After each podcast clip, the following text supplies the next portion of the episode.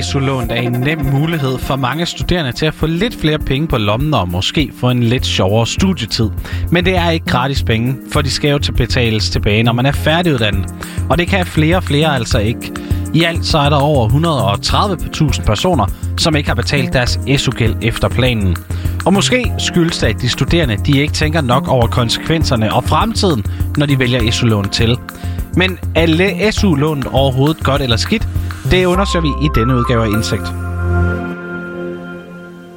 Øh, fordi at jeg var økonomisk uansvarlig og meget ung, og jeg tænkte, øh, har gratis penge, fedt. Jeg brugte det virkelig bare til at tage i byen i to år.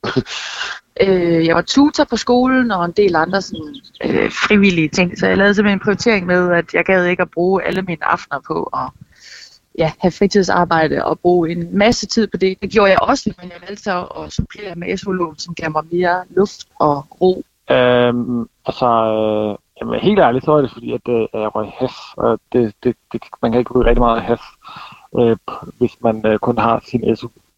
Det her, det var Sigurd, Jonathan, Maja og Christian. Alle fire har de taget SU-lån på et eller andet tidspunkt i deres uddannelser. Ligesom så mange andre studerende også vælger at gøre det. Maja Tvillum, som vi hørte før, hun endte i alt med at låne 70.000 kroner. Men her, to år efter hun var færdiguddannet, ja, så har hun allerede betalt halvdelen tilbage, og nu betaler hun 1000 kroner i måneden, så resten også kan afbetales. Jamen, jeg har simpelthen lavet sådan en afbetalingsordning øh, øh, med mig selv faktisk bare, hvor at jeg øh, ja, kører ned, høvler ned på den øh, hver måned med en, øh, en konto, jeg har sat simpelthen til at bare køre kun til det. Så jeg ikke behøver at tænke på det, og så jeg ved, at det bliver kørt af lige så stille, uden at øh, jeg behøver at røre en finger. Og dermed så følger hun altså den typiske vej for færdiguddannet med studiegæld. Men for andre, ja, det vælger hurtigere at betale gælden hud. Sådan var det for Sigurd Taning. Jeg har bare betalt det tilbage før tid, fordi jeg skal til at låne til at købe en lejlighed, så jeg bliver nødt til at være gældfri. Det var simpelthen bare, fordi banken sagde, at du kan ikke låne noget af os, hvis du skylder staten 15.000. Og så begyndte jeg at afvikle den gæld. Men det er altså ikke alle, der får betalt deres SU-gæld til tiden. DR har set nærmere på, hvor mange det faktisk helt præcist er. Og i 2005, der var den her misligeholdte del af den samlede SU-gæld på 14 procent. Sidste år, der var det tal steget til 22 procent.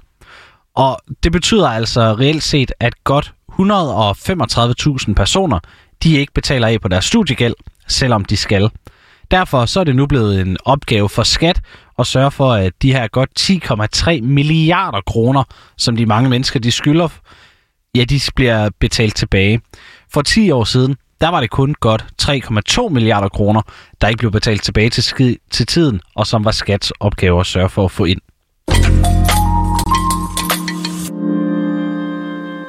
Hos Arbejdernes Landsbank, der ser privatøkonom Brian Friis Helmer ofte, at unge de har SU-gæld, når de for eksempel skal ud og have lån til den første bolig, efter de er færdiguddannet. Og her, der kan SU-gælden altså have en konsekvens, når man skal låne penge. I bund og grund så betyder det jo, at når man ser ned i sit øh, budget over ens faste udgifter, så vil der jo fremgå et, øh, et beløb, et fast beløb hver måned, som man, øh, eller hver anden måned, eller hvor tit man nu betaler det, som, som man betaler til, til, altså tilbage til, til SU-lånet på lige fod med alle mulige andre faste udgifter som husleje og så videre. Så, øh, så det, er jo, det er jo en fast del af, af budgettet, og det er jo klart, at havde man ikke haft den ydelse, så er det jo klart, at man havde haft et, et større rådighedsbeløb, og så ville man måske øh, alt andet lige kunne købe for en, for en anelse mere, hvis, det, hvis, det, hvis, det, hvis vi nu snakker om, at det var et boligkøb, man skulle ud og, og foretage. Derudover så kan studiegælden også få betydning for, hvor meget man må låne, der er nemlig et loft over, hvor meget man må låne i forhold til ens løn, når man skal købe bolig. Og hvis man i forvejen har gæld, ja, så bliver det loft altså sænket. Men de konsekvenser synes Brian Friis Helmer faktisk ofte, at kunderne de har tænkt over, når de beslutter sig for at tage SU-lån. Folk tænker i hvert fald over, at det, det er noget, der belaster i deres budget. Det, hvor det måske kan overraske lidt, det er jo det her med den her gældsfaktor, at det faktisk tæller med, når man sådan ligesom siger, okay, jeg har et boliglån, og, øh, men, men, men at SU-lånet faktisk også tæller med i, øh, i nogle af de her øh, beregninger. Det, det, det tror jeg måske godt kan, kan komme lidt bag på, øh, på nogen, også hvor meget det egentlig kan løbe op i, hvis man tager sådan en femårig uddannelse, at det, det, det faktisk løber op i, i på den gode side af et par hundredtusind. Det, det tror jeg godt kan overraske lidt, øh, når man sidder og ser det månedlige beløb, man får udbetalt på de der godt 3.000 kroner, ikke? Så, så kan det måske godt overraske lidt, at det i sidste ende løber lidt op, tror jeg. Men selvom at SU-gælden den kan blive på over 200.000 kroner på bare 5 år, som en kandidatuddannelse typisk tager, ja, så mener Brian Friis Helmer faktisk, at SU-lån det er et fint tilbud. Det er et godt lån, øh, fordi man skal jo tænke på, at øh, dels for mange studerende, så kan det jo være det, der får man kan sige, linen til at hænge sammen i, øh, i budgettet. Altså derudover så er det jo øh, også en investering i ens uddannelse og ens fremtid, så, så overordnet set, så synes jeg, det er et, øh, at det er et godt lån. Men det er altså også vigtigt, at man tænker lidt længere frem end bare til den næste fredagsbar. For selvom det kan være rart med lidt, mere, lidt flere penge til at supplere SU'en, ja, så skal pengene altså også tilbage betales en dag. Men det betyder om, at det ikke, at man skal tage lånet med bind for øjnene. Og der synes jeg jo netop, at man for eksempel skal tænke over de her øh, eventuelle konsekvenser, det kan have, når man er færdig, altså det med, at man skal betale lånet tilbage. Men selvfølgelig også sætte sig ned, når man, når man er studerende, og man, man sidder i det og sige, okay, øh, har jeg behov for lånet hver måned? Har jeg behov for det fulde beløb? Altså så man får lavet sig et overblik, sådan så man, hvis man kan, måske kan klare sig med enten at låne færre penge, eller måske ikke nogen penge i en periode, eller slet ikke nogen penge, fordi det er jo selvfølgelig klart, at det, det har selvfølgelig lidt, uh, lidt konsekvenser, når man kigger lidt længere frem.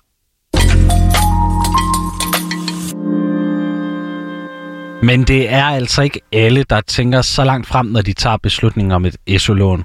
Christian Gruppe, som vi hørte fra i starten, det var ham, der blandt andet brugte sit SU-lån på at købe has.